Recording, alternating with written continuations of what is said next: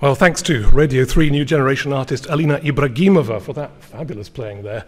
That's the first big theme in Max Bruch's Violin Concerto Number 1 in G minor, played there beautifully for us by Alina Ibragimova with the BBC Symphony Orchestra, conducted today by Edward Gardner.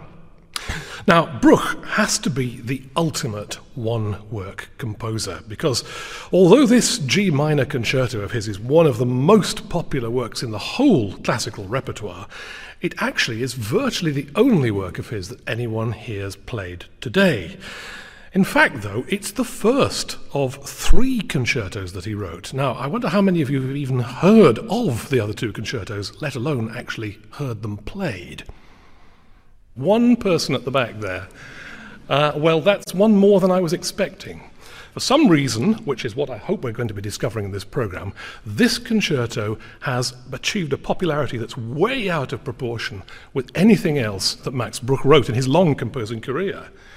But the interesting thing was, in his own day, it was a very different story. In his own day, he was very famous as a composer, not just for this violin concerto, but for all sorts of other works, for choral works, for dramatic works, for symphonies.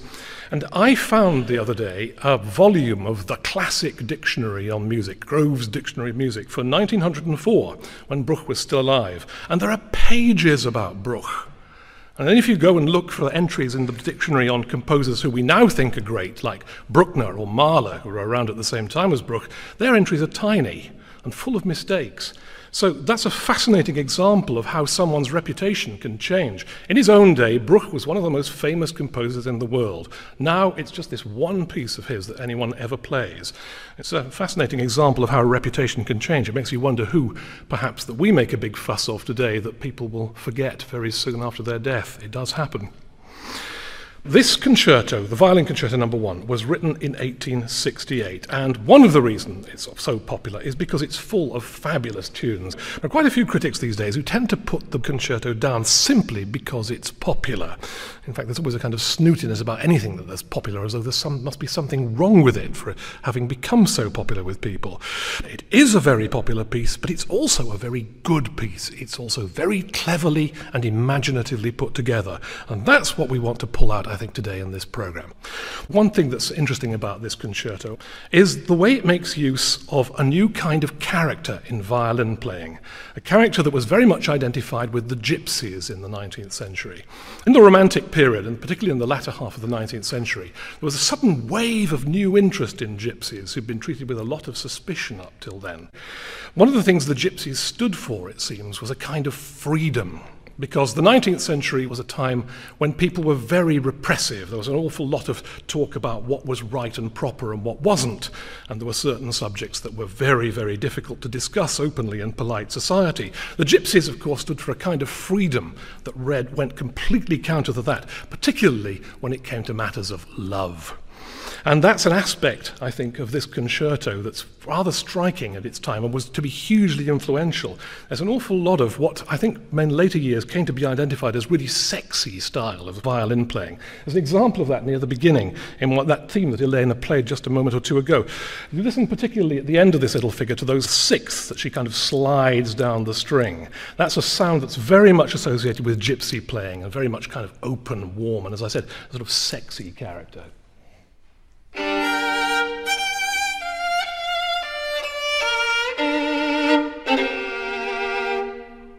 And one of the main reasons why gypsy music became so popular at this time was because there was a hugely influential Hungarian violinist called Joseph Joachim, who was a phenomenal player and influenced the style of violin playing so much that he changed the way composers began to write for the violin.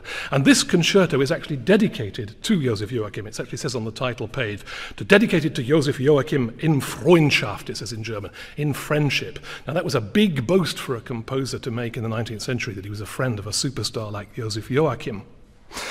Let's have a look at the beginning of this concerto. We've heard the first theme, but that's not quite how the concerto begins. The beginning is actually quite unusual for a 19th century concerto. Because it's normal for a concerto to begin with a really dramatic call to attention. Either you have a big loud chord, a kind of shut up and pay attention sort of beginning. Or you have a very dramatic crescendo building from silence to loud very rapidly. Bruch begins quite differently. There's a quiet drum roll you'll hear at the back, and then a kind of slow, still, lamenting figure from the woodwind and the horns.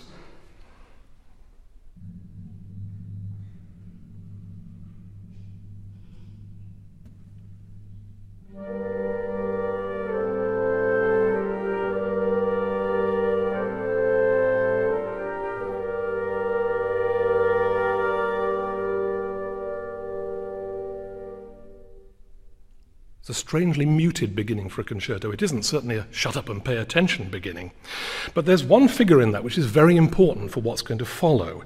If you listen to that interval that the woodwinds were playing, da dee da dum da dum, that's the interval of the third, a falling and a rising third.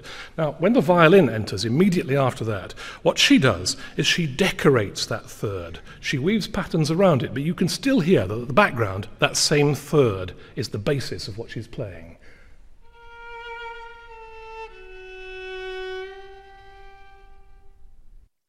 Da, da. It's still the same interval at the back, the third. And if you hear the full passage, you can hear that the violin, in spite of all these incredibly sort of elaborate figures that he's playing, keeps coming back to that interval of the third. Da, da.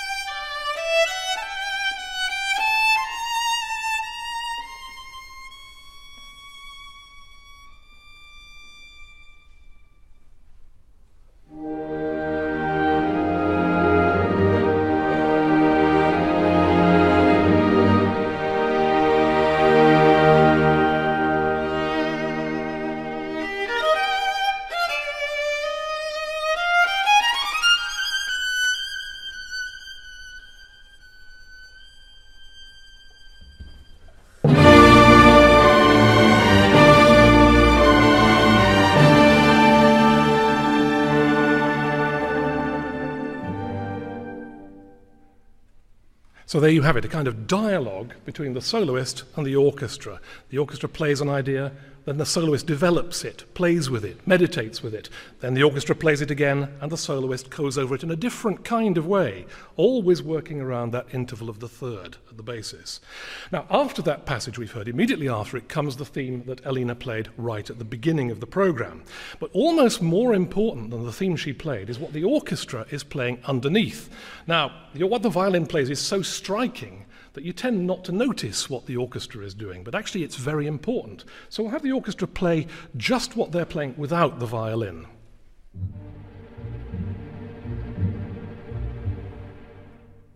Bum, bum, bum, bum, bum. It's that same interval, the third, again. It's the basis of so much that goes on in this music.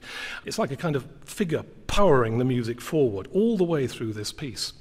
In fact, at the end of the first long solo passage in this concerto, very shortly after that, you hear again how the orchestra take up that third, that same interval, bum, bum, bum, bum, bum, and develop it much more dramatically.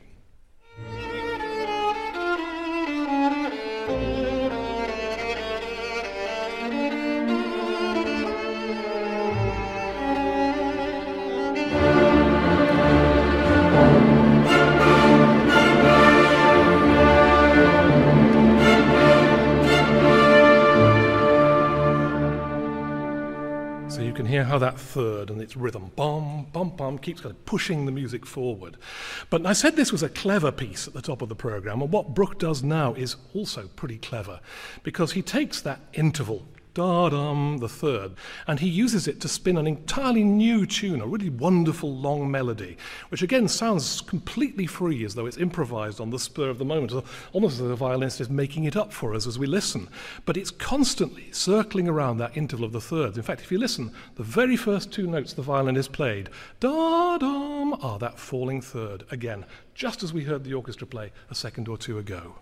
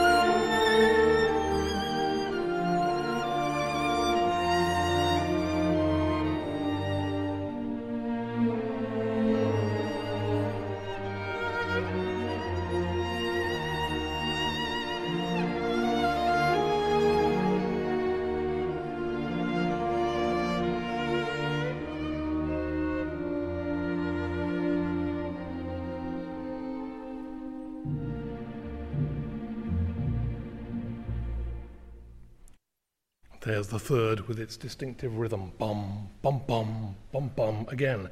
But it's there absolutely, as I said, throughout that long melody that Alina's just played. Just listen, uh, get Alina to play the last phrase again. If you listen, da dee da dum, it's based around exactly the same interval again, that interval of the third.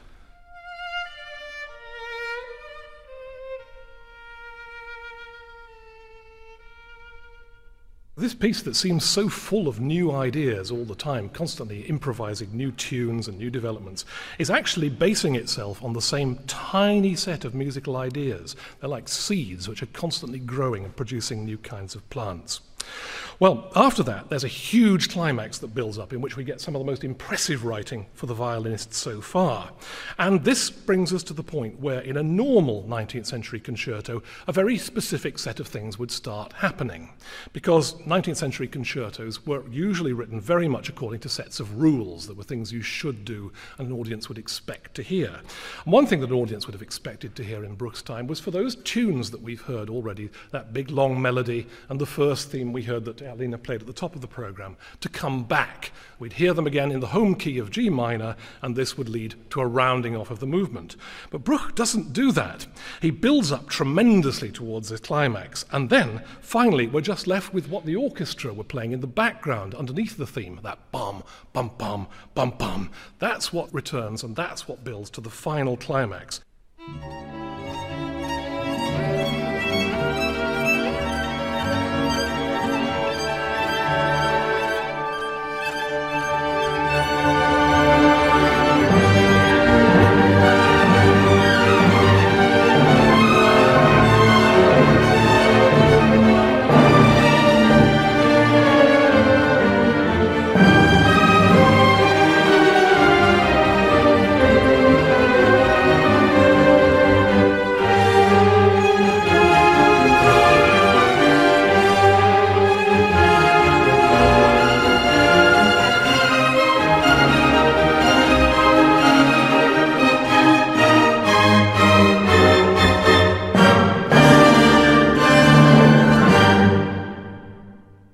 Comes the moment when that figure in thirds with its typical dotted rhythm, bam, bum, ba, has its real final flare up, its final fling. You get this huge last climax just on the orchestra alone, based on this figure, dum bum, bum bum, which is clearly derived from that rhythm that's been powering the music all the way forward, and yet it's growing in new directions all the time. Bruch is making new ideas out of old ideas all the time. The seed is producing new kinds of plants, new kinds of leaves and flowers, musically speaking. And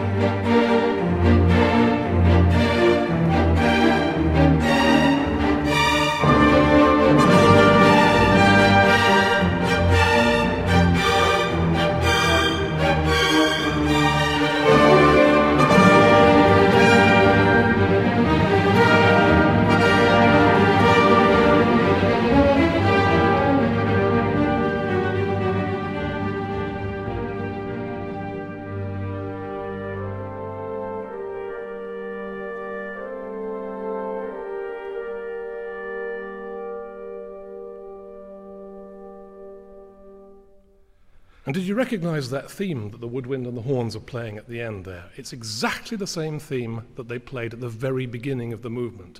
So, with all this development, all this putting out of new ideas, new shoots, what Bruch has actually created is a gigantic musical circle that ends up at the place where it started from. It's beautifully constructed, and I think when you hear the complete movement, it'll be obvious to you just how beautifully this works, how well it works. It's something that seems to be logical both from the intellectual and the emotional point of view at the same time. And I think that when a composer gets both of those right, then you can tell that the music really is working out well. But there's one more clever little twist to come before we get to the next movement, the slow movement, the movement in which there's most melodic material in this concerto. The violin again begins to reflect to meditate on those woodwind phrases that we heard just a moment or two ago. But this time, the, the meditations become, as it were, more active, more dramatic, more clever, more showy. And then suddenly there's a huge sweep up, an enormous rising scale on the violin, and the orchestra plays that da, da, da, da figure again, but pointing in a completely new harmonic direction. It sounds like a completely new discovery.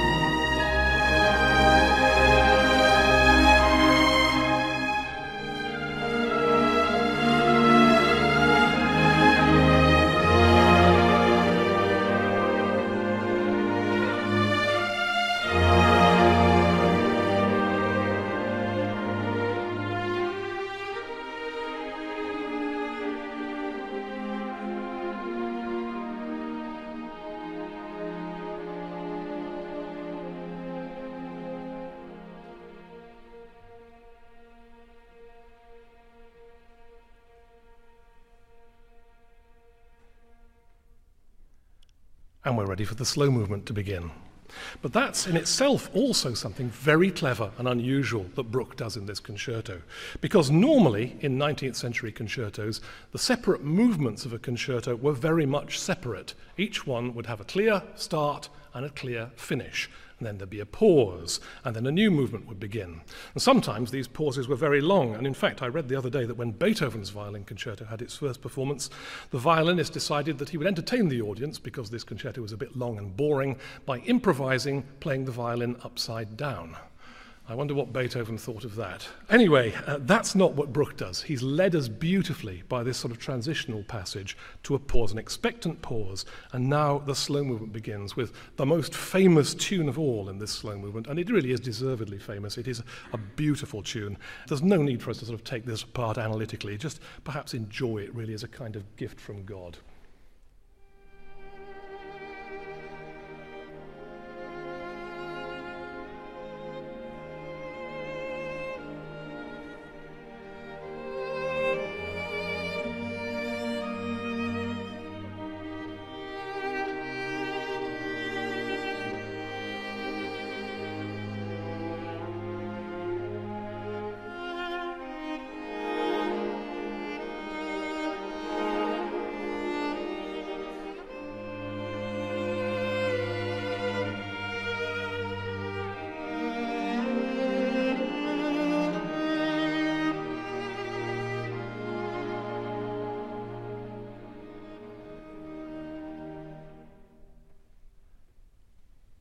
There's one feature of that tune that I think is worth pointing out because it's another aspect of what makes this concerto a kind of synthesis of gypsy styles. It's a clear use of a gypsy element. Now, the violin, as I'm sure many of you know, has got four strings and they're tuned in fifths to G, D, A, and E. And the practice amongst violins until roundabout Bruch's time was that you play a phrase or a tune on whichever string was most convenient, most comfortable to play that tune on. But one thing that gypsies often did for special effect was to play all of a tune, no matter how high it was, on the lowest possible string. And there's a little bit of that here in what Bruch does, because there's a figure that, that, that little kind of rising figure, that Bruch could have asked the violinist to play on the A string. It would have been comfortable on the A string. And if Alina plays it for us now on the A string, you'll hear it's nice and bright and sounds very beautiful.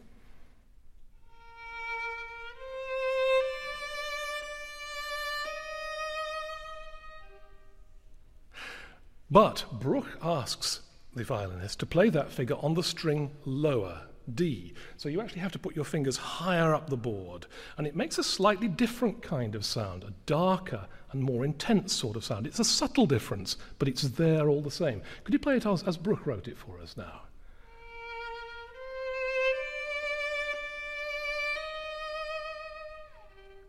Not quite as bright and a different kind of emotional character. There are some more striking examples of that later on in the concerto, as we'll hear, particularly in the finale.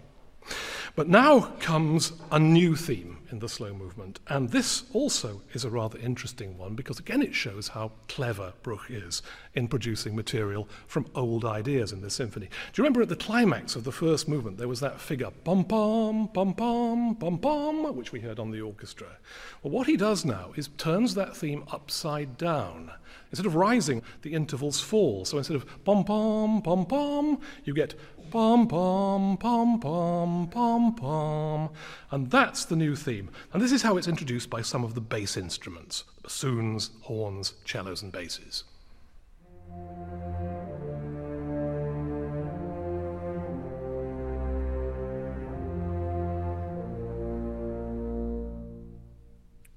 So it's a completely new development of an old idea. But Brooke doesn't just introduce that theme simply and say, look, here's the second theme and turn the light on it. He has it emerge while the violinist is still completing what she was doing in the previous passage. It's a kind of dovetailing effect, so that a new idea is emerging underneath an old one. And what the violinist does is extraordinarily, there's she's rising and cascading scales. And if you listen to what she plays after that theme is first heard in the bass instruments, you'll notice that however elaborate and however decorative what Alina plays is, it's all based around that figure. Da dee da da da dum. It's there all all the time in disguise throughout this passage.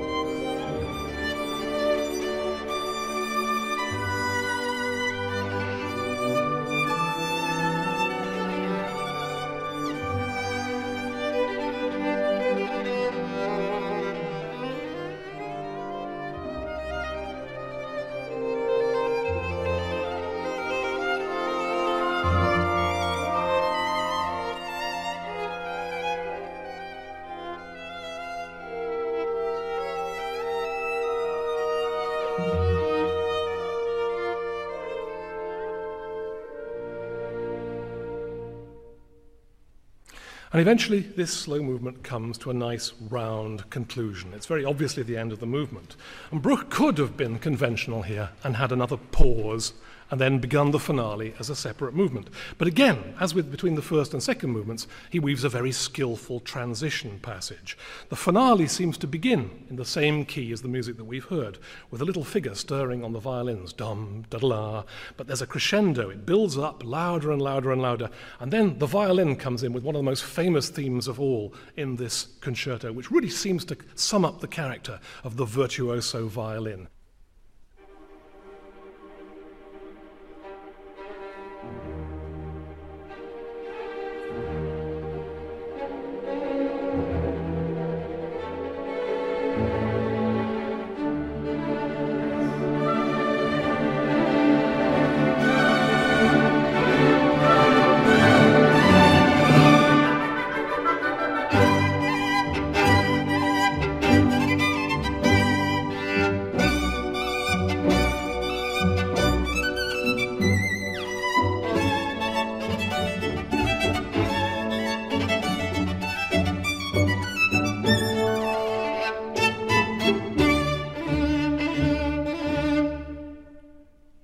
Sounds pretty impressive. And there are some really classic violin showcase virtuoso techniques there. Elena, I wonder if you just sort of show us an example. First of all, the, the first chord you play, I think, has actually got four notes in it, hasn't it? It's on one, one note on each of the four strings. How do you do that? You have to sort of sweep the bow across the string. Only much faster than that. yeah, and then after that, you've got thirds, I think, close together, isn't that right? How hard is it actually to play? Well, it's not that hard. I mean, it, it sounds a lot hard. harder than it really is. It sounds so well harder written. than it is. Yeah, it's so, so well written for the violin that. So what's clever about this passage is that Bruch has written it so that you can show off without actually having to work all that hard. yeah. Yes, you must be grateful to him for that. There's another passage later on where the violinist has to kind of rise up to an incredibly high note on the top of the E string, and the bow keeps bouncing backwards and forwards again. And at the height of this passage, there comes another splendidly singable tune. There are plenty of them in this concerto. This time it's introduced by the orchestra.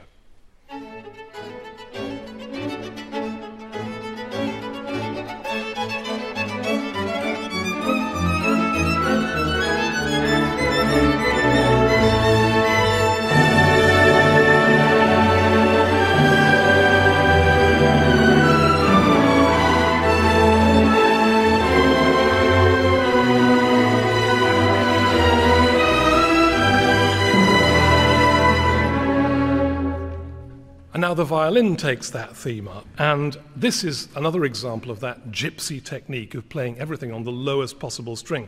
The violin's lowest string is the G string, which is the one that sounds darkest and most intense of all. And Bruch has the violinist play the whole of that tune on the G string, on the lowest possible string. Now, I have heard some, not the finest violinists, cheat at this passage and play it on higher strings. But Elena is going to play the whole thing on the G string as Bruch wrote it. And I'm sure you'll hear it. it gives it a really incredible, wild intensity of sound, a bit like a dark red Hungarian wine. Think of bull's blood. I think that's the kind of character we've got here.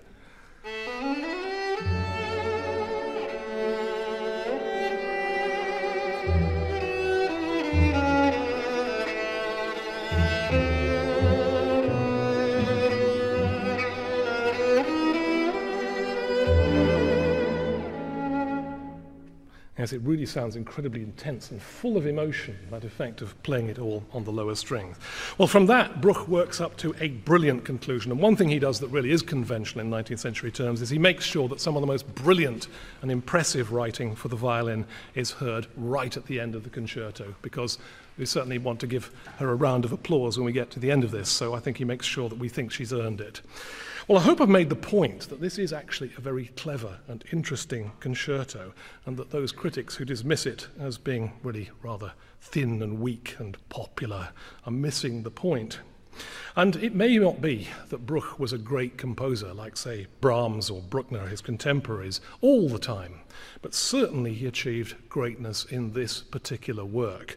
And that's quite impressive, I think. Even just to write one great work in your lifetime is quite an achievement. So I think we can allow him greatness on the basis of this concerto alone, even if none of his other major works have really survived in the repertory.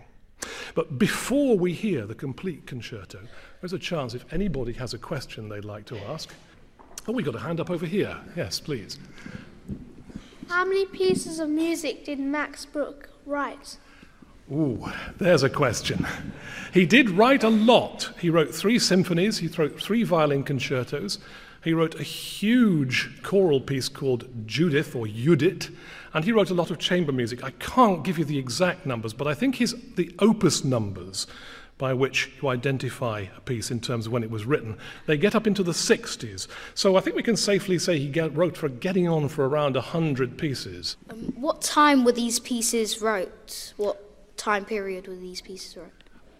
This was written, this concerto was written in 1868, which is the beginning of the period that's often called the late Romantic period in music. It was the time when composers like Brahms were writing concertos, and these were beginning to be made popular as well. But it was a time of interestingly, of great, historically speaking, of great prosperity and stability. There were no wars to speak of. And that was the kind of time in which the particularly concerto repertory blossomed because it was the kind of entertainment that appealed to that kind of rising middle class audience, I think. But 1868 is the date, so it's quite an early work for Bruch because he lived to be he lived to 1920, so it was quite an early production. Yes. Elena, how many recordings have you heard of this, and if so, which one is your favorite? You know, the other day I've heard um, a recording by Ivry Gitlis just on radio and I was totally just overwhelmed. It was amazing. Um, probably the best recording I've heard. Um, Does it help to listen to other people's performances of I this? don't usually. Bef- just before I play, I don't listen. So you try, you try to work it out for yourself yeah, rather than yeah. take it. Do you think it's easy to be influenced by things you've heard? Very heard? easy, I think. Yeah, and that's a bit of a danger. Even if you think? don't realize it, you know. Yeah, you end up repeating it without thinking. Yeah. What sort of violin are you playing at the moment? Okay. This is a Peter Guarneri violin, um, and it was made in 1738, so quite a long time ago. Yeah. What sort of things have been done to it since 1738? Is it still basically the same kind of violin? Well, or- it's been the setup has been changed, Yes. obviously, because most violins have had that. Um, and other than that, it's been cracked a few times and, and smashed and yeah. Smashed. wow. Uh, But it wouldn't have had the chin rest, would it? No, no, No. chin rest, no shoulder rest wouldn't have been used. Fine the neck would have been shorter. Yeah. So it's not quite the same instrument that it was, but you still obviously like the tone of this instrument. Yeah, Yeah, is it one that you feel is really you? yeah, definitely. Did you try a lot of violins yeah, before you lots, found this one? Lots. I've only had this since July, so You've only had it since July. Yeah. All right. Okay. One more question, I think. God, it's amazing to see how many, so many eager hands. If you could play at any concert hall, which one would it be in England? um, Wigmore Hall, I think. The Wigmore Hall. Yeah, Hmm. Why do you like the Wigmore? it's just great to play for strings, I think. The sound. It's Yeah. you, you like the sound Yeah, in there. very much. Yeah.